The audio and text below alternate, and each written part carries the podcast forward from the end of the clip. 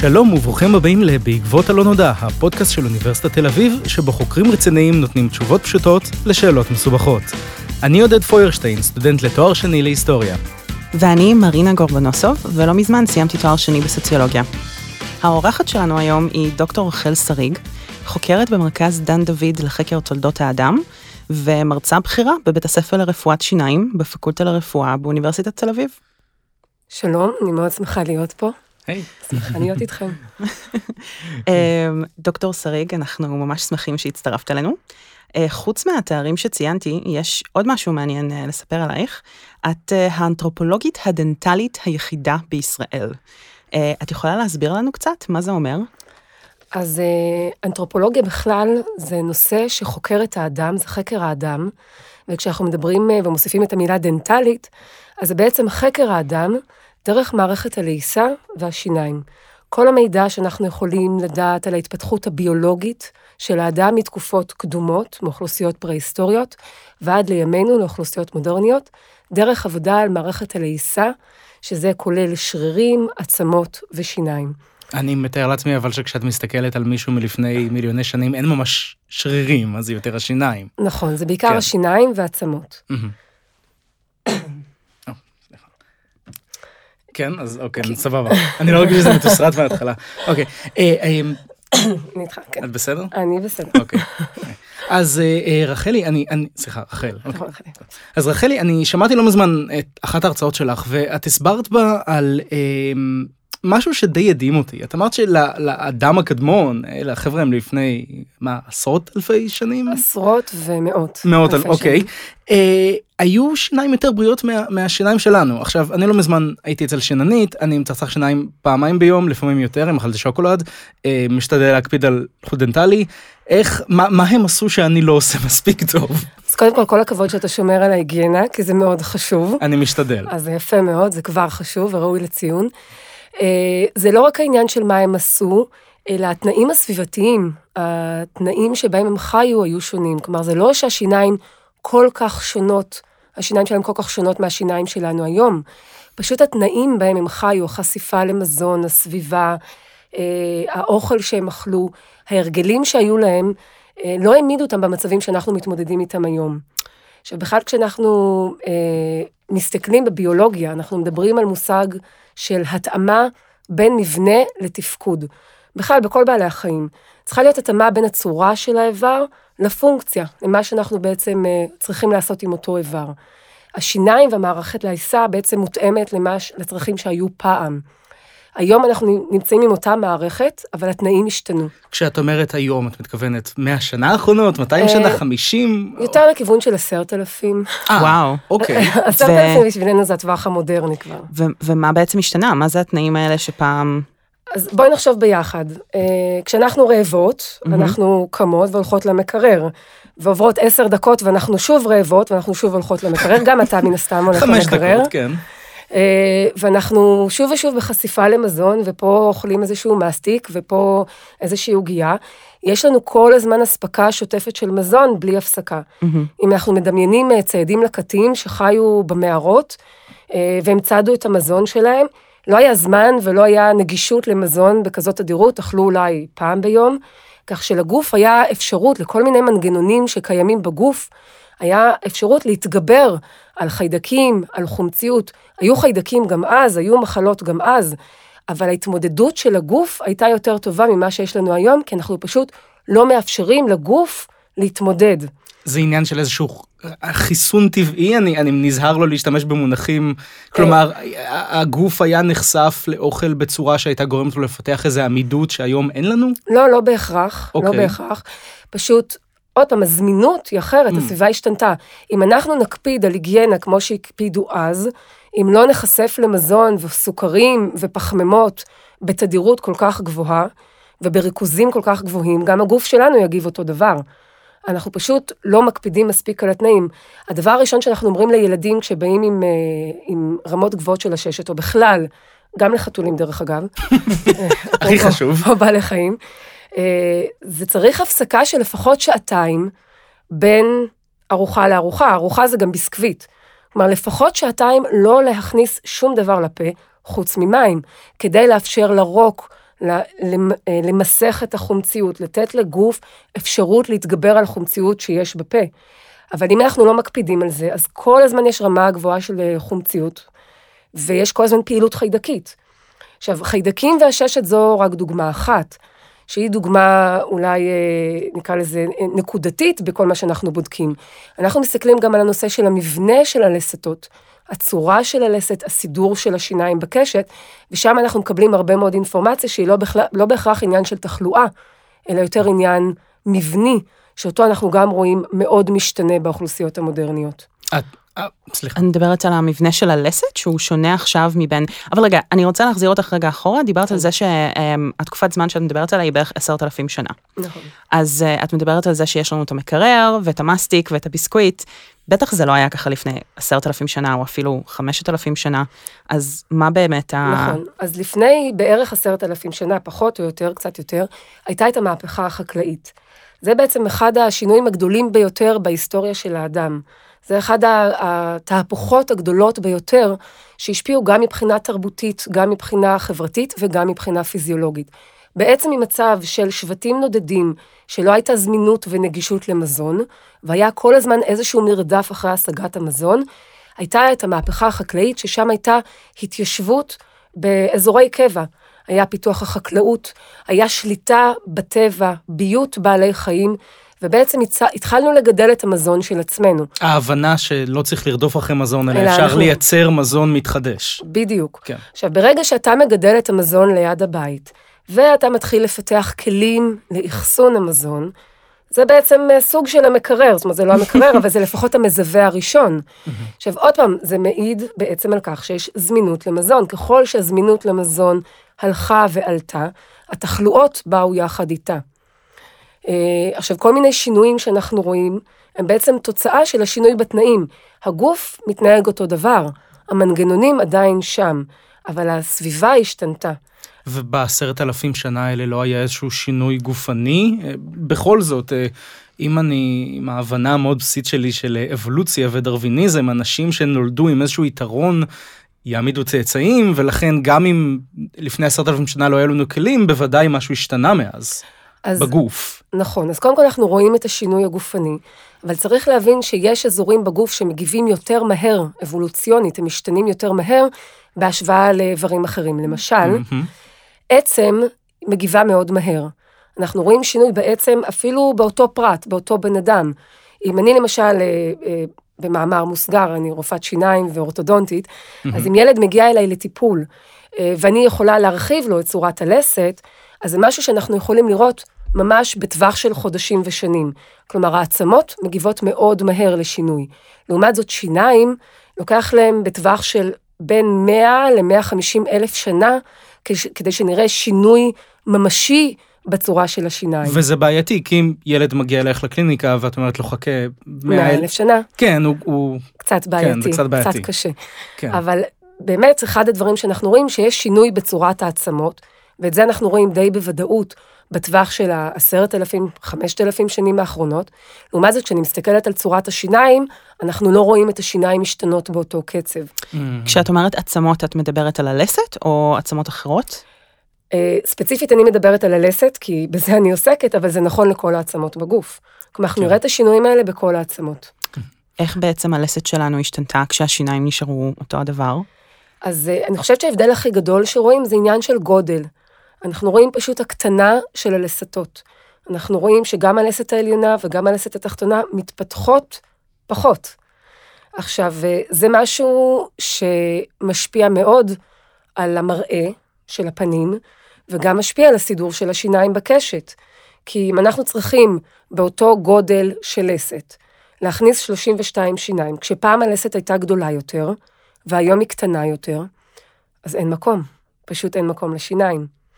ואז התוצאה היא שבאמת 70% מהילדים יצטרכו טיפול אורתודונטי, כי אין מקום לשיניים בקשת. אני מניח שזה גם, באתי לשאול לגבי שיני בינה, לי עקרו שתיים, ואני מניח שלפני עשרת אלפים שנה היו פחות כלים לעקור שיני בינה, אבל גם, כמו לפ... שאת אומרת, זה היה פחות אישו. לפני אה, עשרת אלפים שנה כנראה לא היה צריך לעקור את השיני בינה, כי פשוט היה להם מקום.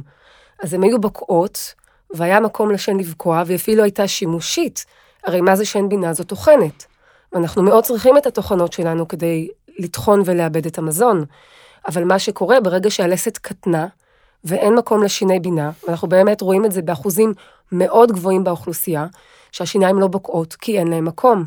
או אנחנו כבר רואים שבקרוב ל-30 אחוז מהאוכלוסייה אין בכלל שיני בינה, הן לא נוצרות. וואו. עכשיו זה בעצם כבר, אנחנו עדים, אנחנו בעיצומו של התהליך האבולוציוני. איזה כיף. כלומר, אם אה, בספרי הלימוד של תחילת המאה דיברו על 32 שיניים בקשת, היום כשאני מלמדת את הסטודנטים, 28 שיניים זה כבר אה, נקרא מספר תקין, זה כבר לא פתולוגיה.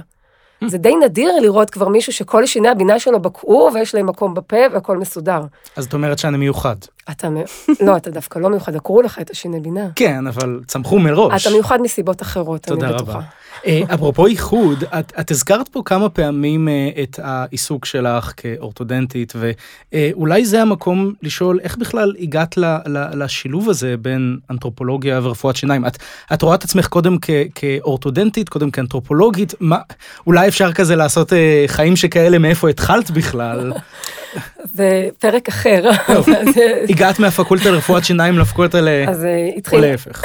אז אה, למדתי רפואת שיניים אה, באוניברסיטת תל אביב, וסיימתי את הלימודים, ופניתי לעסוק במחקר, כי רציתי לעשות גם מחקר, לשלב מחקר יחד עם עבודה קלינית, והמחקר שלי היה בנושא של שחיקת שיניים, שזו בעצם תופעה מודרנית לחלוטין, שקשורה ב, באיזשהו מנגנון טיפולי שאנחנו משתמשים בו באישור שיניים. אז עוד הייתי טרום התמחות. אה, והמנחים שלי היו פרופסור אה, ורדימון, מהבית ספר לרפואת שיניים, ופרופסור ישראל הרשקוביץ, שהוא אנתרופולוג פיזי מהפקולטה לרפואה, והוא ראש מרכז דן דוד אה, לתולדות, לחקר תולדות האדם שהקמנו לאחרונה. ובעצם התחלתי לעסוק במחקר, ובעודי יושבת במעבדה של פרופסור הרשקוביץ, התרחשה חפירה במערת קסם. זה היה כבר לפני הרבה שנים, אני מדברת על שנת אה, 2005-2006. אה, ובאותה חפירה מצאו שיניים עתיקות שתוארכו לפני 300 אלף שנה. ובעצם אה, פרופסור הרשקוביץ בא אליי עם השיניים ואמר לי, אוקיי, את רופאת שיניים, אז בואי תגידי לי, מה זה השיניים האלה? למי הן שייכות? ממש על יד המקרה זה נשמע. לגמרי. וואו. והסתכלתי על השיניים ואמרתי, תשמע, נראות נהדר, אולי אני אעשה טיפול שורש, אולי אני אעשה להם סתימה. אה, ואז הבנתי שלא לזה הוא התכוון. ו... ומשם התחילה הדרך הארוכה לחפש את התשובות. כדי להבין בעצם איך נראות שיניים אה, פרה-היסטוריות של ניאנדרטלים או הומו ספיאנס, איך אנחנו רואים את ההבדל. אה, ודרך שם בעצם נחשפתי לכל התחום הזה של אנתרופולוגיה דנטלית, אה, שהוא לא תחום כל כך אה, נפוץ בארץ, יותר נכון הוא לא היה נפוץ בכלל. את להבנתי היחידה בארץ? אני היום אני יחידה, הייתה אחת פרופסור פטרישה סמית מהדסה, שהיא כבר פרשה לגמלאות, שממנה בעצם למדתי. והיום אני לבד, אני לפחות בתחום הזה של השיניים. ויחד עם חבריי במרכז דן דוד, אנחנו מנסים להטמיע את הנושא הזה גם בבית ספר לרפואת שיניים וגם בפקולטה לרפואה. כי יש לנו המון ממצאים פה בארץ. הארץ שלנו זה גשר, בעצם מעבר אה, בין יבשתי. ויש פה אלפי ממצאים פרה-היסטוריים. ואנחנו פשוט רואים את זה ממש כמשימה ציונית שלנו. עד כדי כך. כן, תשמע, כי כשמוציאים משהו בארץ, אתה לא רוצה לשלוח את זה החוצה. כן. אתה רוצה שהאנליזה תתרחש כאן, באוניברסיטת תל אביב, בארץ ישראל, אין שום, עשרות שנים שלחו חומר החוצה לאוניברסיטאות ומדינות אה, בחו"ל, ואין סיבה ש, שנעשה את זה. יש לנו, אנחנו בחזית המדע, אנחנו בחזית הטכנולוגיה, והמוח היהודי אה, כל הזמן עובד. אנחנו מעצמת אה, סייבר. לגמרי. אז בוא נהיה גם מעצמה דנטלית. אנחנו, אנחנו מעצמה, אנחנו באמת מעצמה בתחום אנתרופולוגיה, אנחנו מובילים בעולם. ובכל זאת, אז איך קרה שאת היחידה שעושה את זה? הרי בוודאי היו עוד אורתודנטים ואורתודנטיות, בוודאי יש עוד אנתרופולוגים ואנתרופולוגיות. איך אף אחד לא חשב על השילוב הזה? אני חושבת? שמה שעודד שואל זה גם, האם חייבים להיות אורתודנט או אורתודנטית בשביל לעסוק באנתרופולוגיה דנטלית? אה, אני מניחה שלא. אה, הראיה היא שאין אף אחד חוץ ממני, אני חושבת, בעולם, אה, שהוא אורתודנט והוא אנתרופולוג. רוב האנתרופולוגים הם מרקע של ארכיאולוגיה או ביולוגיה, רובם לא רופאי שיניים. אה, בודדים בעולם הם רופאי שיניים שמתעסקים בתחום הזה, אה, אבל אני דווקא חושבת שזה כן השילוב הנכון, כי אה, יש יתרון גדול מאוד לשילוב בין הראייה הקלינית המודרנית לבין ראייה אבולוציונית. והתחום הזה שאנחנו מתייחסים אליו זה תחום שנקרא רפואה אבולוציונית. Mm-hmm. כשאנחנו מדברים על רפואה מודרנית, אנחנו מתעסקים בעיקר בשאלה של איך המנגנון קורה, איך החיידק פוגע, איך הגוף מגיב, יותר ברמה האינדיבידואלית של אותו הפרט.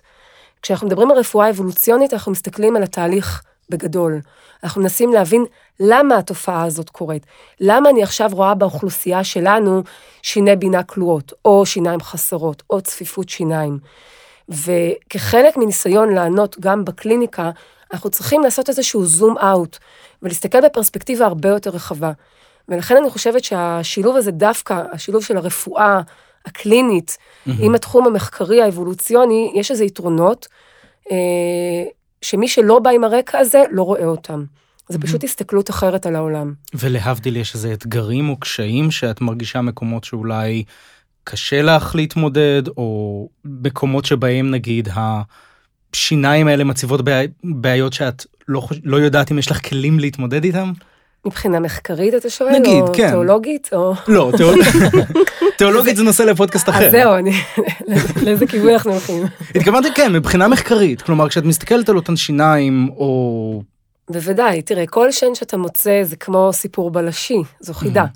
כי אני מקבלת בעצם שן, יכולה להיות שן בודדת, אה, ואומרים לי, אוקיי, בת 300 אלף, או בת 180 אלף, או 100 אלף לצורך העניין, ועכשיו אתה משן אחת צריך לספר סיפור. כן. צריך להגיד, אוקיי, מי זה?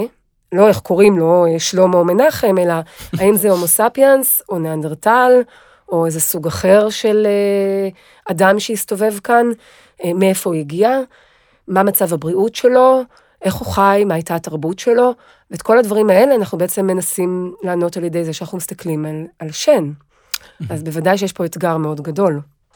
אז אה, איך באמת נראה היום שלך? זאת אומרת, איך, איך זה בכלל נראה המחקר שאת עושה? את מגיעה למעבדה ויש 50 שיניים שמחכות לך, או איך, אה, איך זה קורה? לפעמים השיניים מחכות, לפעמים הן מחוברות לפה של מישהו, אבל... אה, קודם כל קפה. האם זה טוב לשיניים? לא בטוח שקפה. בסדר, זה טוב לדברים אחרים. מסתדרים עם זה. אה, אז היום במעבדה הוא באמת מתחלק, יש ימים שהם יותר אה, מוקדשים לנושאים קליניים, שזה עבודה עם פציינטים והדרכה של סטודנטים, ויש ימים שהם יותר אה, מחקר. את החומר אנחנו משיגים בחפירות ארכיאולוגיות, כך שאנחנו גם יוצאים לחפור, אני והסטודנטים, אנחנו יוצאים לחפור ומשתתפים בחפירות ארכיאולוגיות, אז יש ימים שאנחנו פשוט במערה, מנותקים מהעולם ושוקעים בה... אה, בחול ובדליים. אני רוצה לעצור אותך רגע, את בעצם אומרת שאת גם מקבלת פציינטים כרגע כרופאת שיניים, וגם בעצם עושה את עבודתו של ארכיאולוג, זאת אומרת יוצאת לחפירות וכל מיני דברים כאלה? אה, לא הייתי אומרת שאני עושה את עבודתו של ארכיאולוג, אבל כן, אוקיי. אני משתתפת עם הארכיאולוגים בחפירה. יש ערך או סיבה שאת עדיין משלבת את שני התחומים האלה? זאת אומרת, אה, נגיד אני הייתי חושבת שאם את עוסקת במחקר, אז בטח את לא מקבלת פציינטים כרופאת שיניים, כי את עוסקת בשיניים שכבר מתו מזמן. אה, אני חושבת שאין תחליף לזה שאתה מחובר לשטח. כי גם בשביל לחקור ולחשוב על בעיות ולהבין תהליכים, אתה צריך לדעת מה עומד מולך היום. אה, וחלק מה, מה, מהיכולת להשיג את הידע זה, זה עבודה קלינית. Mm-hmm. זה לראות את הפציינטים, לראות את הבעיות, לראות את המכשולים שיש, ודרך זה אתה גם יודע מה אתה מחפש, מה אתה רוצה להשיג. Mm-hmm. אם אני עכשיו רואה בקליניקה בעיות של צפיפות שיניים, אז דרך זה שאני מנתחת אחורה, ומבינה איפה השינוי, איפה נקודת המפנה, מה היה קודם שאין לנו היום, אני גם יכולה להתאים טיפול יותר טוב לפציינטים שלי. אה, וואו. אבל בשביל זה אני צריכה להכיר את הבעיות. זה לא מספיק לשבת ולקרוא על זה בספר. Mm-hmm. כי כשאתה קלינאי, אתה חייב עם הידיים בקליניקה, אחרת זה לא, זה לא אותו דבר. את רואה גם מקרים הפוכים שבהם העבודה שלך בקליניקה תורמת לעבודה שלך על אותן שיניים עתיקות? בוודאי, כל שן שאני רואה, כל וריאציה מורפולוגית, היא נותנת הסתכלות אחרת, היא נותנת עוד זווית. אה, כל מיני, דבר, כל מיני שיטות שפיתחנו לעבודה, לניתוח שיניים עתיקות, מתחילות תמיד מעבודה בקליניקה. כי אנחנו קודם כל מזהים איזשהו תהליך באוכלוסייה המודרנית, אנחנו מפתחים את השיטה, איך למדוד. למשל, אם אנחנו רוצים לדבר על כוחות שמועברים בתוך הלסת, או מה עוצמת הלעיסה, או איך סגר מסוים משפיע על העברת כוחות. אתה אמרת בתחילת השיחה, אין לנו שרירים. אז אני לא יכולה לקחת לסת בת מאה אלף שנה ולהגיד לך עכשיו, אוקיי, הכוח היה כך או אחרת. נכון. אני אקח קודם בן אדם, שאני יודעת למדוד אותו, אני יכולה לכמת את הכוח, את השרירים, את הכיווניות, ודרך זה אני יכולה אחר כך לעשות אה, גזירה אחורה. Mm. אבל בשביל זה אני צריכה קודם שיעמוד מישהו מולי, ואני אראה את הפונקציה. כלומר, את את אומרת, בפעולה. לבן אדם הזה יש שיניים כאלה וכאלה, והוא סוגר את הפה ב- צורה מסוימת. בצורה מסוימת, מכיוון שיש לי שן עם צורה אחרת, אני יכולה להניח שהוא סגר את הפה אחרת. למשל, ככה. יש, כן. יש לך עוד דוגמאות? משהו בכיוון הזה? ש, שמהקליניקה למדתי... כן, מהקליניקה אחורה, כי זה, אחורה? זה מעניין, כי, כי בעצם מה שבאתי לשאול הוא הרבה פעמים אני מניח את מוצאת שן בוד, בודד, בודדה, בודדת, בודדת. שן אחת, אה, אין לך את הלסת, אין לך את הצורת גולגולת, יש לך מעט מאוד מידע וגם מה שיש לך הוא אה, נפגע מפגעי הזמן, אז אני תוהה כמה באמת את יכולה ללמוד דוגרי מהשן עצמה וכמה זה הסקה על בסיס המקום או הסקה על בסיס מה שאנחנו יודעים היום כמו שאמרת מהקליניקה. אז אין ספק שזה הרבה עניין של הסקת מסקנות, אה, אבל יש, אה, יש מידע שאנחנו אה, אוספים אותו ויודעים אותו. למשל, הצורה של השן, המורפולוגיה. אה, ואנחנו מדברים על צורה, זה יכול להיות בכל מיני רמות, זה יכול להיות ברמה של הצורה החיצונית, של האמייל, או של השכבות הפנימיות, הדנטין והמוח. אנחנו יודעים שכל אוכלוסייה, יש לה צורה קצת אחרת. יש לה מבנה קצת אחר. מה זאת זה- אומרת אוכלוסייה? כן, סליחה. מה זאת אומרת אוכלוסייה? איך את... זה עניין של עדות, זה יכול להיות, אה, אה, תראה, ברמה של עדות זה יותר קשה לנו, אבל כן, אנחנו יכולים לראות הבדלים באזורים שונים בעולם. מהמם. אה, בוודאי שאם אנחנו מסתכלים על תקופות שונות בהיסטוריה, אה, ואם אנחנו מדברים על אוכלוסיות ברמה של אה, ניאנדרטלים לעומת הומו ספיאנס, כן. למשל. אז אנחנו רואים הבדלים בצורה של השן. כלומר, אני יכולה לקחת שן, אני יכולה לעשות אפיון של הצורה שלה, ודרך זה להגיד האם זה ניאנדרטל או הומו ספיאנס, או האם הוא הגיע מאזור מסוים בעולם, כי אני יכולה לראות שהצורה מתאימה ודומה לאזורים אחרים בעולם. אה, אז זה לא הכל אה, ספקולציות, כלומר יש פה ברור הרבה כן, עניין של ברור. השערות. אה, או אם אני מסתכלת למשל על אה, דפוסי השחיקה של השן, אני רואה את המרקם של האמייל, אז אני יכולה מזה להסיק אה, כמה כוח הופעל על השן, או מה סוג המזון שאכלו באותה תקופה. אה, אני יכולה ממש לראות חריצים שמופיעים על גבי השן, וזה מלמד אותי אם היה למשל שימוש בכלים, אם השתמשו באבני צור כדי לחתוך את המזון, או שמרו על היגיינה לצורך העניין, אם צחצחו שיניים, אנחנו יכולים לראות את הסימנים. איך רואים את זה על השן? הרי כש- אם אני אוכל עם כלים אני לא דוחף, אני כן דוחף אותם לפה אבל לא בצורה אז- שתעוות את השן שלי. כשאתה אוכל היום עם מזלג וסכין, בתקווה שאתה אוכל עם מזלג וסכין, רוב הזמן. אז אה, זה באמת לא אמור להשפיע על הצורה של השן. אבל אם אתה לוקח אה, חתיכת אבן צור וחותך את הבשר בקרבה לשן, אז זה יכול לפגוע בשן ולעשות חריץ, חתך על וואו. גבי השן. אנחנו רואים את החתכים האלה. אבל זה משהו שבשביל שאני אוכל להגיד לך את זה, אני צריכה להסתכל על אנשים חיים, לראות איך הם אוכלים, לראות איך זה משפיע על השיניים שלהם, ואז אני יכולה להגיד לך שהחריץ Mm. הזה הוא לא תוצאה של מזון, אלא תוצאה של משהו, כלי מכני, כלי, מה שנקרא. כלי כן. חזק יותר. אז זה נשמע שאת ממש יכולה להגיד, אה, את אפילו יכולה לדבר על איך אנשים אכלו פעם פיזית. זאת אומרת, אם היום אנחנו נגיד מניחים את האוכל על צלחת, חותכים אותו ומביאים איזושהי חתיכה אל הפה, נשמע שאת למשל יכולה להניח שאנשים לקחו פיסה מאוד גדולה של אוכל, נגסו, ואז חתכו את זה איפשהו ליד הפה שלהם. זה, זה משהו מאוד מאוד ספציפי ומדהים לגלות על אנשים שחיו לפני עשרת אלפים שנה ויותר. ויותר. אה, נכון, אנחנו יכולים להוציא הרבה מאוד מידע, כי שן היא בעצם כמו קפסולת זמן. אנחנו בעצם יכולים להפיק ממנה כמעט כל אינפורמציה שנרצה, החל מהרגלים תרבותיים, אנחנו יכולים, יש כל מיני סימנים של אה, שייכות אה, שבטית או טקסית, גם דברים שאנחנו רואים באוכלוסיות מודרניות, אבל בוודאי שרואים את זה גם באוכלוסיות פרה-היסטוריות, שנעשות דרך סימון השיניים, חריטה או שברים בשיניים שנעשים בצורה יזומה. Mm. אה, קישוטים שנעשים על השיניים, אתם יודעים, היום אה, יש איזשהו טרנד כזה שמדביקים יהלומים בשיניים, נכון. אה, אז גם פעם היו עושים את זה, היו מסמנים את השיניים וזה כנראה סימל איזושהי שייכות לקבוצה מסוימת.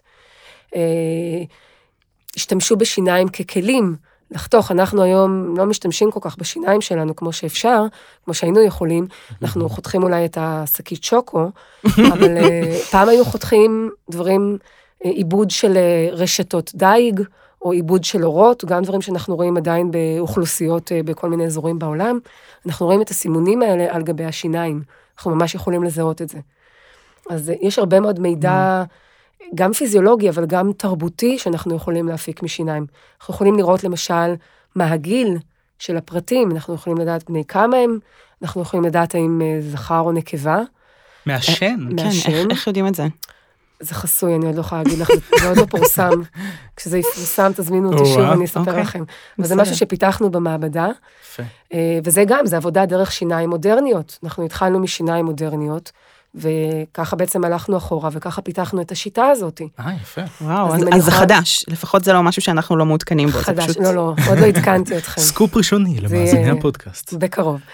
אה, אבל אנחנו בעצם יכולים להגיד עכשיו, עם אוכלוסייה מורכבת מזכרים, נקבות, כמה זכרים, כמה נקבות, בני כמה הם היו, מה היה מצב הבריאות שלהם, היו בריאים, היו חולים, האם הם דאגו לחולים שבהם, אם אנחנו נראה אוכלוסייה שיש בה הרבה זקנים, אז אנחנו בעצם יכולים להסיק שכבר היה איזושהי אחריות קולקטיבית באוכלוסייה. כלומר, יש הרבה מאוד אינפורמציה שאנחנו יכולים להסיק דרך okay. אוקיי. המחקר הזה. אמ, אז בעצם, אה, אני רוצה לחזור לרגע אחורה, איך בעצם את מקבלת את, ה, את כל הממצאים המדהימים האלה? יש בכלל, זאת אומרת, איך זה בכלל קורה? אנשים פשוט חופ, כאילו חופרים ומוצאים אמ, לצד שיניים. לצד העבודה בכל... שאמרת שאת בעצמך כן. עושה. אה, כן. כל, בכל אה, חפירה... איזה עיבוד זה צריך לעבור עד שזה בעצם מגיע למצב שבו את יכולה לעשות על זה אנליזה? אז אה, בכל חפירה ארכיאולוגית יש בעצם, מלבד הארכיאולוג ורשות העתיקות שבעצם אמונים על החפירה, יש אנתרופולוג שמלווה מטעם החפירה, mm-hmm. ואנחנו במרכז דן דוד בעצם מספקים את התמיכה הזאת לארכיאולוגים פה בארץ. אה, וברגע שיש חפירה ארכיאולוגית ומוצאים אה, מאובנים או שיניים עתיקות, אה, אז הם יכולים לפנות אלינו, הם מוזמנים לפנות אלינו, ואנחנו בעצם יכולים לתת להם מענה לא רק על השיניים, אלא עם צוות החוקרים, דוקטור הילה מאי ופרופסור ישראל הרשקוביץ. אנחנו בעצם נותנים מענה על כלל השלד. כל אחד אחראי על אזור אחר בגוף. וברגע ששן יוצאת מחפירה, היא ישר מגיעה אלינו כמו שהיא. אנחנו עושים את הניקוי, אנחנו עושים סריקות, אנליזות של מיקרו-CT, אה, כל מיני אמצעי הדמיה, וישר מתחילים לעבוד. כלומר, שאני לא צריכה לעבוד. אני יכול לשאול על איזה מספרים מדובר? כי אה, המוח של החוקר קופץ לי פה ואומר צריך קבוצת ביקורת, צריך זה, את אומרת מצאנו ככה וככה פרטים, איך את יודעת, כלומר, ברור לי שאי אפשר באמת לדעת, כי זה מה ששרד, אבל אה, על איזה כמויות אנחנו מדברים של שיניים? אז הכל זה תלוי באיזה תקופה אנחנו מדברים. Okay. אוקיי. אה, בתקופות הקדומות יותר, אנחנו מדברים על אה, החל מ-100 אלף שנה, 200 אלף שנה, יש לנו פרטים בודדים. כי זה באמת מה שאנחנו מוצאים. אנחנו יכולים למצוא שן אחת או חלק מלסת, אה, והקבוצות השוואה הן לאו, לאו דווקא מאותה מערה, אלא אנחנו הולכים באמת ובודקים בעולם את כל mm. השיניים שנמצאו ומקבילות בתקופות, בשביל באמת לעשות איזושהי השוואה. בקבוצות, ככל שאוכלוסייה מודרנית יותר, אז אנחנו מדברים על עשרות ולפעמים גם על מאות. כלומר, זה באמת תלוי על איזו אוכלוסייה אנחנו מדברים. ומזה באמת אפשר ללמוד על דברים מעבר לתזונה? קודם את הזכרת את הדאגה למבוגרים וכן הלאה. אה, אפשר ללמוד על, ה, על, ה, על המעמד החברתי של אדם, על uh, משהו שלא קשור לפה, נגיד. Uh, את יודעת מה, אולי מה הם לבשו, איך הם, איך הם התקיימו, דברים כאלה, או שזה לחלוטין דברים שקשורים, מן הסתם כי את חוקרת שיניים אז ברור שזה קשור למה הם אכלו, וכן הלאה. אבל כמה את יכולה להסיק מעבר? יש, אה, אפשר לראות על אה, נושא של מעמד ומבנה אוכלוסייה. Mm-hmm. אם למשל אני מוצאת מערה, שיש לי שם, נגיד, זכר אחד והרבה נשים, mm-hmm. אני יכולה להסיק שהאוכלוסייה הזאת היא למשל פוליגמית, בדומה לגורילות. זה מלמד אותנו משהו על המבנה של החיים שלהם, לאו דווקא בהקשר של אוכל mm-hmm. ותזונה. אם יש לנו איזשהו סימון על השיניים טקסי, אז זה יכול ללמד אותנו שאותו פרט הוא ברמה סוציו-אקונומית אה, גבוהה יותר. אה, יש כל מיני, אה, יש כל מיני ממצאים שדרכם אנחנו יכולים באמת ללמוד על מבנה המשפחה או מבנה החברה, דרך הלסת והשיניים.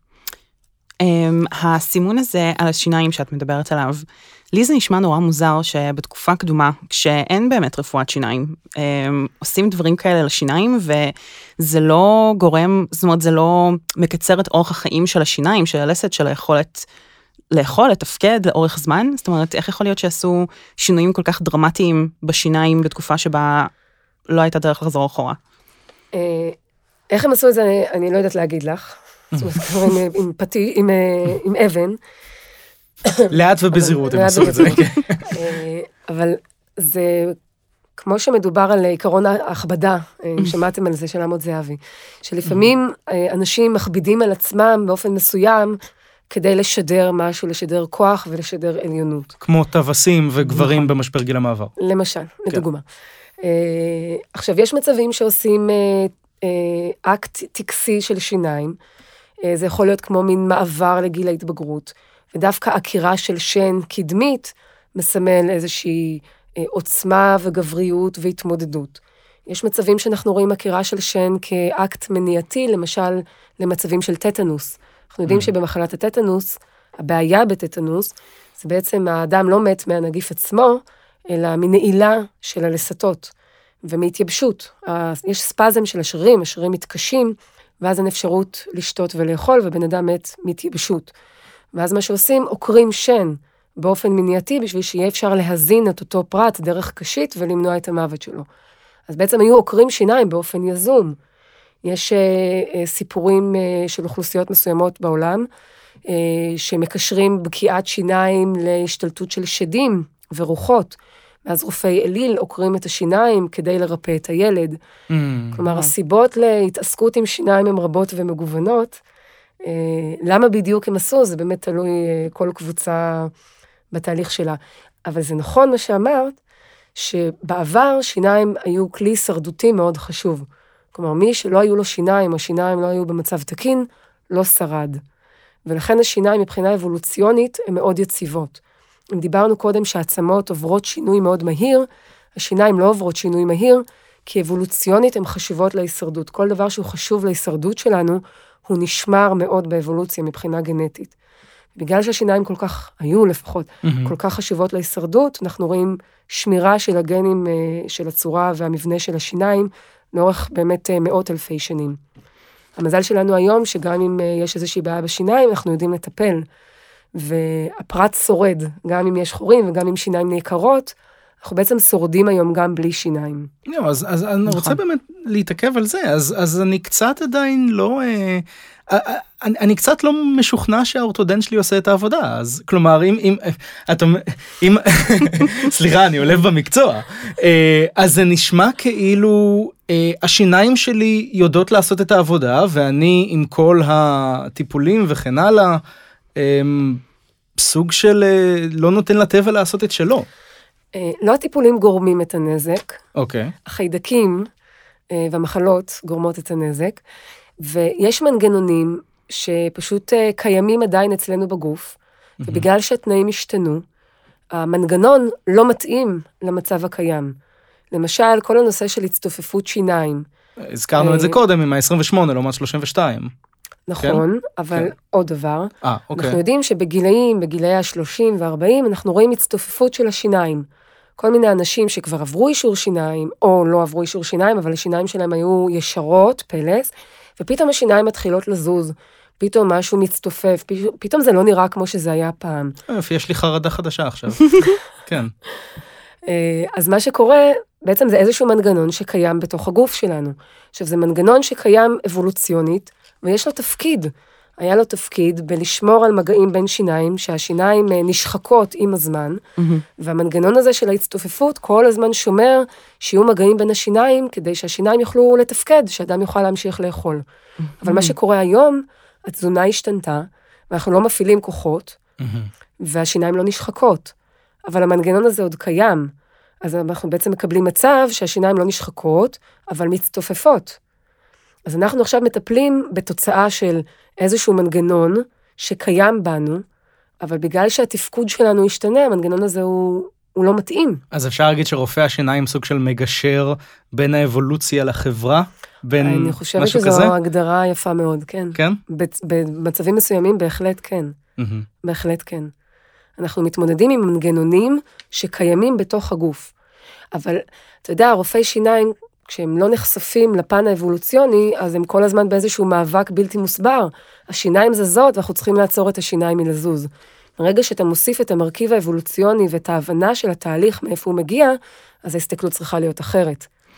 יש משהו שאת יכולה להגיד uh, לגבי הממצאים שלך, לגבי האדם הקדמון לצורך העניין. דיברת על זה שבעצם יש המון חפירות בארץ, שהארץ היא איזשהו מוקד, uh, נקודת מעבר, כל הדברים האלה, שהם מקום מאוד מאוד עשיר לחקור בו.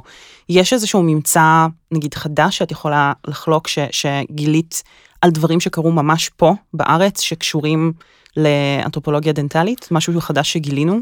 Uh, כן, בוודאי. לאחרונה uh, פרסמנו מאמר בסייאנס. על אה, לסת שנמצא בגליל במערת מסליה, אה, וזה בעצם חלק של לסת עליונה עם שיניים, שמורה באמת בצורה נהדרת. אה, והתיארוך מלפני 180 אלף שנה בעצם שם אותנו בשאלה מאוד גדולה. כי עד אז חשבנו שהאדם המודרני הגיע לאזור שלנו לפני 100 אלף שנה. ולא ממש ידענו מה היה פה קודם, מה היה לפני 180 אלף שנה. וכשעשינו את כל המחקר, והמחקר התבצע אה, באוניברסיטה, במרכז דן דוד, אה, ובדקנו את השיניים, את הצורה של השיניים, את האפיון של השיניים בכל הרמות ובכל השכבות, ובעצם יכולנו לראות שהשיניים האלה הן מודרניות, שייך לפרט מודרני לחלוטין. מודרני, ש... זאת אומרת, כמו השיניים שלנו היום? הומו ספיאנס, בשבילנו אוקיי. זה... לא ניאנדרטל. לא, לא ניאנדרטל, בדיוק. כן. וזה בעצם שינה את כל ההבנה שלנו, לא רק את שלנו, את ההבנה העולמית, לגבי כל הנושא של הגירה ויציאת האדם המודרני מאפריקה. כי זה בעצם, לא הפעם הראשונה שהוא הגיע לפה לפני 100 אלף שנה, אלא הנה יש לנו עדות מול העיניים. עוד יותר קדומה. לפני 180 אלף שנה, וזה בעצם משנה את כל ההבנה שלנו של התהליך האבולוציוני. וכל זה מלסת אחת, אפילו לא לסת שלמה. נכון. פחות מלסת. פחות מלסת. חצי. מדהים. אני רוצה שנעבור מהעבר אולי טיפה לעתיד.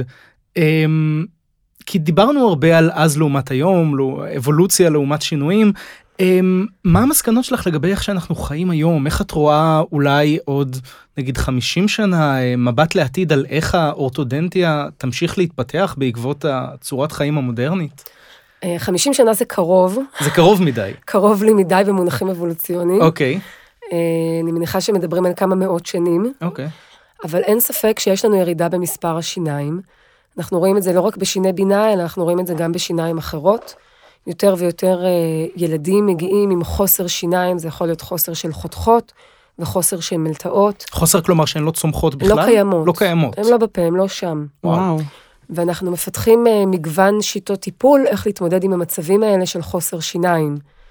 אה, וצריך להבין שזו מגמה, כלומר זה לא איזה משהו, מקרה ספורדי וכל מקרה לגופו שאנחנו מתמודדים, אלא יש פה איזשהו עניין מערכתי. באיזה שלב, קודם הזכרת את הנורמה לעומת אבנורמל, באיזה שלב באים ואומרים, אוקיי, זה הכיוון שאליו האנושות צועדת? אה, תשמע, מבחינת אחוזים אה, סטטיסטיים, אני לא יודעת להגיד לך כרגע, mm-hmm. אבל אין ספק שאנחנו בדרך לשם. Mm-hmm. כלומר, בשיני בינה זה כבר נורמה. אם כן. אין שיני בינה, אנחנו לא מתייחסים לזה כפתולוגיה בכלל, מעל 30 אחוז זה בוודאי כבר, אנחנו לא מתייחסים לזה כפתולוגיה. אה, אני מניחה שבשנים הקרובות, או לפחות בעשרות שנים הקרובות, גם חוסר של שיניים נוספות כבר יהפוך להיות נורמה. אה, עכשיו, היום אנחנו בדיוק בשלב המעבר שלמרבית האנשים עוד יש את כל השיניים, אבל אין מקום בקשת. עם הזמן יהיה פחות שיניים, ואז אולי אה, אולי אני אהיה מובטלת. כי בעצם לא יהיו בעיות של צפיפות. סתם, אני כבר אהיה בפנסיה, אז כבר לא אכפת לי. לא נורא, תעבדי בעבודתך כאנתרופולוגית, זה כן, תמיד כן, יהיה לך זה בסדר גמור, אה, אבל זאת המגמה. זאת המגמה, לשם אנחנו הולכים. אה, וגם הטיפולים שאנחנו בעצם מציעים לאנשים, עם הזמן, גם עליהם אנחנו צריכים לראות מה ההשפעה של הטיפולים שאנחנו מציעים. אה, יש מנגנונים שכנראה ילכו ויאבדו מן העולם, מנגנונים פיזיים שאנחנו נלך ונאבד עם הזמן. ומן הסתם יהיו מנגנונים חדשים שיצטרפו. כמו, כמו איזה מנגנונים את חושבת שאולי נאבד?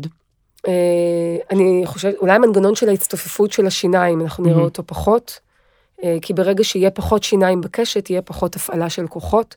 זה עניין גם של כיווניות השרירים והעוצמה של השרירים, וזה משהו שאנחנו רואים בו הפחתה עם הזמן. ככל שהמזון מעובד יותר, אנחנו מפעילים פחות כוח. הלסת פיזית נהיית חלשה יותר? היא לא חלשה, עצם היא אותה עצם, היא פשוט mm-hmm. קטנה יותר.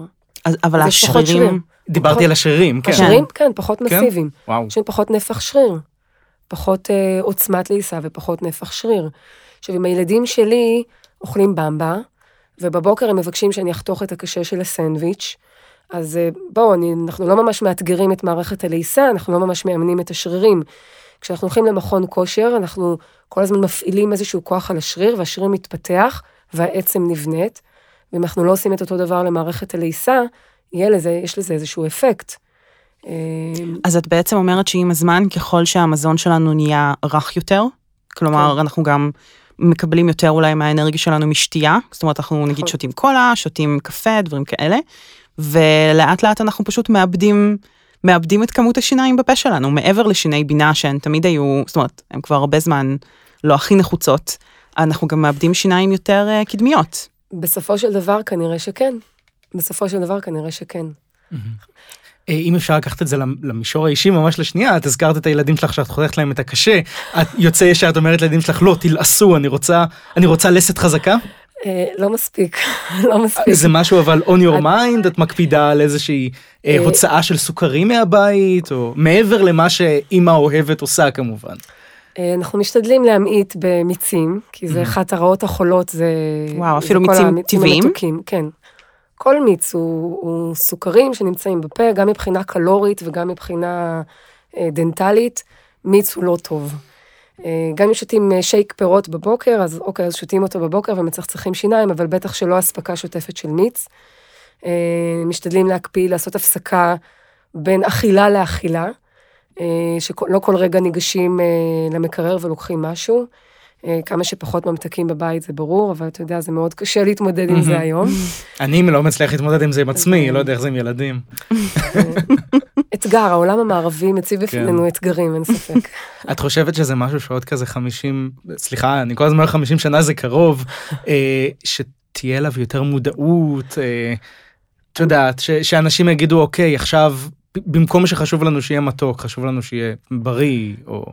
כי כל חושב- הזמן טרנדים באים והולכים. אני חושבת שכבר היום אנחנו רואים את המגמה הזאת בכלל, גם אה, משרד הבריאות אה, אה, שם לזה יותר מודעות להכיר את המזונות שלנו ומה הרכב המזון וממה הוא בנוי, ולא רק, סוכר, לא, לא רק סוכרים, גם שומנים ומלחים, בכלל הבריאות הכללית שלנו, כל הנושא של המודעות להיגיינה הרבה יותר מפותחת היום. בבית ספר לרפואת שיניים אנחנו משקיעים הרבה מאוד אנרגיה אה, בלהגיע לאוכלוסיות אה, חלשות ולילדים, אה, בשביל להנחות אותם ולהדריך אותם, כי זה הרבה עניין של מודעות. אה, ואני מאמינה שכן, שכל העולם באיזושהי מגמה של, אה, אה, של מודעות, יותר מודעות לנושא הבריאותי. זה חלק מזה. אוקיי.